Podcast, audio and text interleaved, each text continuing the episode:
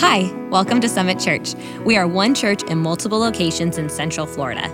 We believe that your story, told truthfully, is good news to those who are near to God and those who are far from God. And no matter where you find yourself, you are welcome here. Join us in listening to this week's sermon.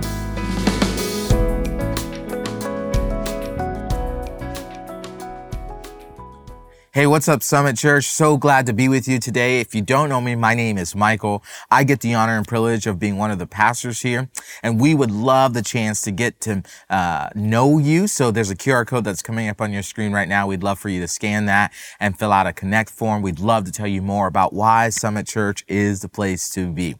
Well, if this is your first time with us or first time in a long time watching along, we've been in a series called For Everyone. Now, the pre- premise of this series is very simple, is that we want to be a church for everyone right? That no matter what your story is, no matter what your background is, whether you've been a long time follower of Jesus or you're just now exploring what it means uh, for you, this is a place that you can belong. As we've been saying around here, is that we hope and desire that Summit Church is a place that you can belong long before you believe. You see, we believe that when Jesus created the church, his intention was to create a place without judgment, without ridicule, without shame, a place where you can come and find the hope that we have in Jesus. And if we're going to be that church, that church for everyone, then we must be willing to make room for anyone. Now, what that doesn't mean is that we're going to forsake the truth of Jesus. See, we believe that the truth of Jesus is the DNA of our church. This truth of Jesus is what gives us hope in life and the life to come. But what it does mean is that we're going to be willing to remove unnecessary barriers. Now, the truth of Jesus is a necessary barrier. But what we're going to do is to try to move anything unnecessary because we understand that if we remove any unnecessary barriers, we are opening up spaces and places for people to experience the beauty that comes with finding and following the way of Jesus. We believe that the local church, that Jesus Christ through the local church is the hope of the world. And we believe that we want to do whatever it takes or like I say, anything short of sin to inspire someone to find and follow the way of Jesus. Today, what I want to do is I want to conclude our series around this idea that in order for us to be a church for everyone that makes room for anyone, we have to be willing to take bold risk think outside the box and work in unconventional ways to introduce the beauty that comes with Jesus. Now, the question I want you to hold on to and wrestle with today is this, this question right here. What are you willing to do to inspire someone to find and follow the way of Jesus? Now, back when I was in middle school youth group, we would annually take a trip, a guys night trip uh, out to one of our youth group leaders' farms. Now, it's just a bunch of boys doing boy things and talking about Jesus. Like, what could possibly go wrong, right? Well, on one, on this particular trip, we got this brilliant idea of playing capture the flag in the dark. Now, for those of you who've never experienced this because of the light pollution in our lovely city of Orlando, if, if, if you're out in the country area where there's like isn't a lot of light, it can get extremely dark with only the moon and the stars as the only natural light, okay? So we decided on this country farm on this dark night that we should play capture the flag. Now we were, we were to separate into teams, six on each team, and we picked captains, and then we had a draft, and I get picked first, of course, because I'm the best at capture the flag. So our captain then picks my friend Ricardo. Now, you need to know a few things about Ricardo. He's a great kid. He really cared for people. He was really nice. But Ricardo was the kind of kid who you could dare to do the dumbest thing, the most dangerous thing. And if you didn't tell him that you were kidding, he would literally do it. I mean, jumping off of houses onto trampolines, eating weird insects, jumping into moving cars, going 25 miles an hour. I mean, you name it. So having Ricardo on your team was really a benefit. Now, when we started the game, there was still a little bit of daylight. So we decided to plant each flag about the distance of three football fields away from the home base. Now, at this farm, you can imagine that there's all sorts of barriers that are keeping the animals from escaping. Barriers like wood fences and metal fences and barbed wire fences. Now, during the daylight, you can see where they all were. But once it went dark, there was no telling what or where those barriers were. Now, we were in middle school, so there was no thought at all to like maybe use flashlights none at all. So Anyways, our team captured one of those team's flags and we began to make our way back, but it was so dark that we couldn't see which way was which and, and if we were going to w- run into one of those barriers, right? And so we were legitimately stuck at this point. So I say, man, we just need someone to run straight. And if they hit something, we'll know not to go that way. Now, I was kidding, but Ricardo didn't seem to understand that because he just took off and ran. And at first, we didn't hear nothing. And we think, oh, he's found the pathway back until we hear this loud crash and scream. And we ran all over to Ricardo, found him wrapped in barbed wire. And we figured out how to get him untangled from that barbed wire, but he had cuts all over and he's bleeding everywhere. So we, we, we carry, we pick him up and carry him and we take our slow time, making sure we don't run into any other barbed wire or any other barrier. And as we walking back, I remember asking him, I was like, dude, why in the world would you just run like that? Knowing that you could like run into something. And his response to me was this, well, I wanted to win. And in order to win, someone had to be willing to risk it all. Now, I'm not telling you this because I believe you should go all in on a game of capture the flag in the complete dark. No, no, no, don't do that. This also isn't a principle I would use to go gamble in Vegas or on a risky investment. But when it comes to Jesus, I believe we should do whatever it takes to inspire someone to find and follow the way of Jesus. As a matter of fact, we believe that Jesus is worth the risk of giving it our all, thinking outside the conventional box and going above and beyond with our time, our talent, and our treasures to get one person to Jesus. We should do whatever it takes to remove all that is unnecessary, all that is a hindrance, all that is prohibiting someone from encountering Jesus. Because at the end of the day, think about this. Someone did that for us. Do you realize that? Someone stepped into the gap and helped remove roadblocks so that you and I could hear this good news, experience the love, grace, and truth of our God. You know, there's this moment in the life of Jesus um, and his first followers that I believe really kind of encapsulates this risk it all for the sake of it all mindset. A guy by the name of Mark uh, recounts this story that was told to him likely by one of Jesus' first followers. Now, this story takes place in the middle of a small, out of nowhere town called Capernaum. Now, this is probably the hometown of Peter, who was one of Jesus' first followers. Peter grew up here in this country town and, and, and then one day an unconventional rabbi teacher comes by and he says, Peter, come be one of my disciples. And things change radically for Peter. So if you were to try to picture the scene of this middle of nowhere town, in my mind, there's probably some homes, there's a convenience store, there's maybe one or two stoplights, and there's definitely some like pickup donkeys, okay? And the story starts with a bunch of people. They're gathered in someone's home. Now, there could be an argument made that it was Peter's home, but we're not sure. But they're in this home and, and there are a lot of people there, okay? But most of these guests, they aren't made up of locals. Actually, most of these guests are from out of town and, and, and they are the religious teachers. And they're there because Jesus is there. And their primary purpose in being there is to investigate Jesus. They're not seekers. They're not trying to find and follow. No, no, no, no, no. They're anti-Jesus. They are there to try to disprove Jesus. They just can't believe that some, this, some, this carpenter with a ragtag group of teenagers is what the world, who the world would consider failures. And they're really doing all the things that have been reported of them. They just could not believe that this was the Jesus, this was the Messiah that was promised. So they're there to investigate. And along many others, they are all gathered in this really small house in the middle of this nowhere town. So I want to I want to pick up the story from there. Mark uh, verse one of Mark chapter two. It says, "When Jesus returned to Capernaum several several days later, the news spread quickly that he was back home. Soon the house where he was staying was so packed with visitors that there was no more room even outside the door." While he was preaching God's word to them, four men arrived carrying a paralyzed man on a mat. They couldn't bring him to Jesus because of the crowd, so they dug a hole through the roof above his head. Then they lowered the man on his mat right in front of Jesus. Okay, let's just pause there. I don't know if you read or read or have heard this story before, but I imagine you hearing it or reading it and naturally thinking, especially if you're a follower of Jesus, like, oh yeah, I would have done that. No, no, no, no. No, you wouldn't have.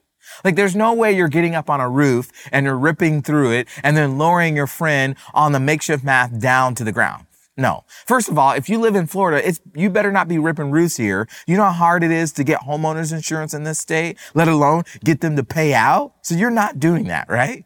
Like in hindsight, we could say like, well, yeah, Michael, of course, it's Jesus. Why wouldn't we do that, right? But that's the benefit of hindsight we have. Not, not them at the time. Like they weren't sure what would have happened. They had some faith though. They had heard the stories and they had seen some things right, but I don't think they were 100% sure Jesus would heal him. And yet, without hesitation, they make a bold, risk it all decision for the sake of it all. Like they're going to do whatever it takes to get their friend to Jesus. Now, the issue is there's a physical barrier in the way of this moment. I mean, just picture with me for a second.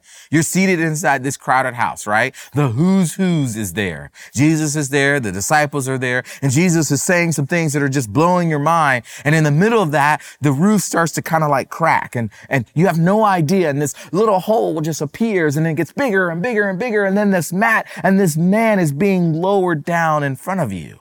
Like, what do you do? Like, what are you thinking? Now, Mark tells us that there were four friends bringing their paralyzed friend through that roof. Now, you may not know this, but being a paralytic in the first century was basically a death sentence. Like you were, you were considered worthless and an abomination. People would say things like his or her family must have sinned against God for something like that to happen. Like, wow. Think about it. I mean, this was a time where there were no wheelchairs. There were no government assistant programs. And unless you had a crew of friends that could, that you could depend on for literally everything, you didn't have much of a chance. I mean, unless you had this like ride or die group of people around you, you were out of luck.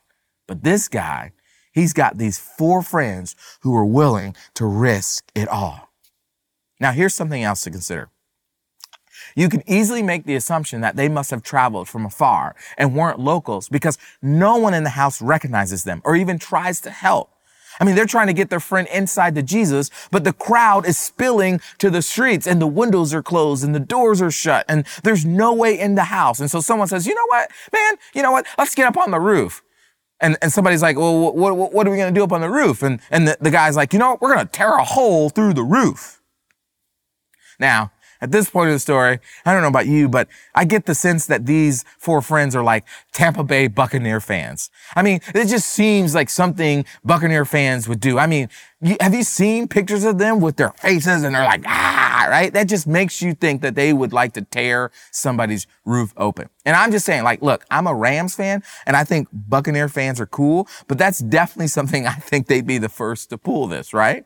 I mean, these four friends, they're determined to find a way. They're not thinking about who they may anger. They're not thinking about the property damage they might cause. They're not concerned with interrupting this meeting for one person. All they're thinking about is how can they remove this barrier, this unnecessary barrier between their paralyzed friend and Jesus, right?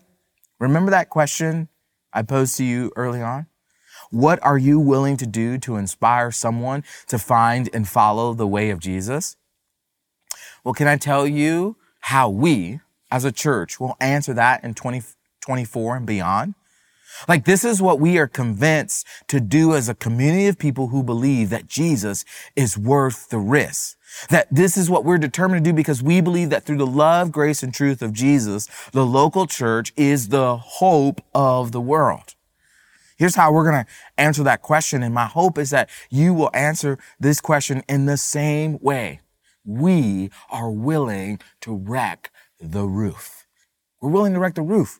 We're going to do whatever it takes to inspire even one person to find and follow the way of Jesus. And we're going to do whatever it takes. And it's going to cost us money and it might be impractical and we might have to do some improvising and we might have to change tactics and we might have to change plans and it might make some people in the house a little bit uncomfortable, but that's okay because we are going to wreck the roof. It doesn't matter for who or whom, be it the single person, the lonely mother, the divorced father, the CEO, the struggling college student, the person struggling with their sexual orientation, the habitual liar, their fearful person, the person struggling with their gender identity, the nine to five or the six figured salary, the white, the black, the Asian, the Latinx, the African, the first responder, the teacher, the McDonald's worker, the work in the home mom, the work outside the home mom, the grandparent, the married person. It doesn't matter. We are going to wreck the roof so that they can have a safe place to wrestle with the truth of Jesus. You see, wrecking the roof means that we as a church and you as an individual, we're going to be biased towards action. You and I understand that there's a sense of urgency in the assignment that we've been given, that, that Jesus will one day soon return and we do not have time to waste. Wrecking the roof means change and innovation, that we're willing to do whatever it takes short of sin to inspire someone to find and follow the way of Jesus. And we talked about this last week that relational investment is so important. And we're going to use this idea of blessed where we be, begin with prayer, that we're praying for those four, that we're going to listen and, and get in spaces where we actively engage with them, that we're going to eat with them, invite them to the table, serve them, and we're going to share what God is doing. Now, if you're like me and your mind has been hearing this and immediately going to all the excuses of why, how it's not a good time for you to be wrecking the roof for someone who you know needs Jesus. Like I can imagine just being the person in that room uh, uh, of the story as the roof is being broken over them. And I'm like, Hey, hey, hey, it's not a good time.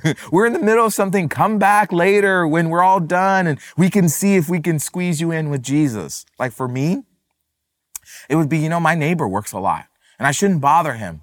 My coworker has had church hurt and there's like, there, I don't know if they'll ever step foot back in the church again. Or my friend doesn't know I'm a follower of Jesus. And so if I tell them, will they stop being my friend if I share them about my faith and invite them to church? Like we can come up with all kinds of reasons to put off the risk, all kinds of reasons to defer the invite to find and follow Jesus. But let me put it as graciously blunt as I can for you. None of those reasons matter. Here's the thing. We're all trying really hard to make it really hard for people in Orlando to go into eternity apart from Jesus. And if we're going to make it hard for people in our communities, in our cities, in our town, in this state to go into eternity apart from Jesus, we've got to make it easy for the people who matter to us to go to church. Now, let me be clear. I am not saying that we're going to water down the truth of Jesus. I am saying that we're going to remove unnecessary barriers. And that all starts with you and me.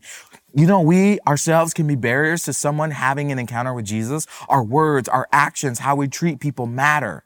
As our teaching minister, Kaylee Newkirk often says, people are often watching us and deciding something about God. Man, we who are the light to our worlds have the responsibility to be a light to our worlds. It starts with our willingness to risk it all for the sake of it all of those who matter to Jesus, which is everyone. Ask yourself, what kind of person do you want to be with your faith? Do you want to be a member of the crowd, like the crowd in that house that day, who finds every reason to put off and defer? Or do you want to be like those four friends who are willing to risk it all for the sake of all at the cost of anything to remove unnecessary barriers to get their friend to Jesus. Can I tell you? It's worth the risk. It truly is. Why? Because God took the same risk for us. I've quoted this famous verse so much in the recent weeks because it's so true and it bears repeating. That God so loved the world that he gave his one and only son, that whoever believes in him shall not perish, but have eternal life.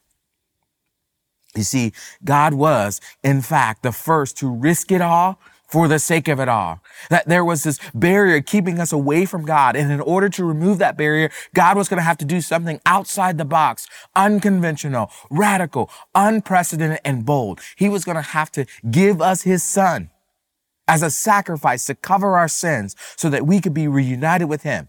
And do you think he thought twice about this risk?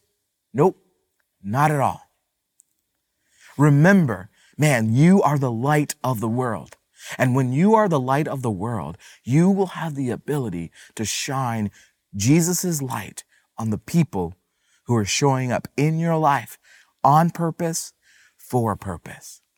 You know, that's the story of, of, of Dan Sherfield, one of our staff members here. That somebody was willing to risk it all for the sake of it all and shine the light that was living in him in Dan's life, which totally changed his world. Check this video out.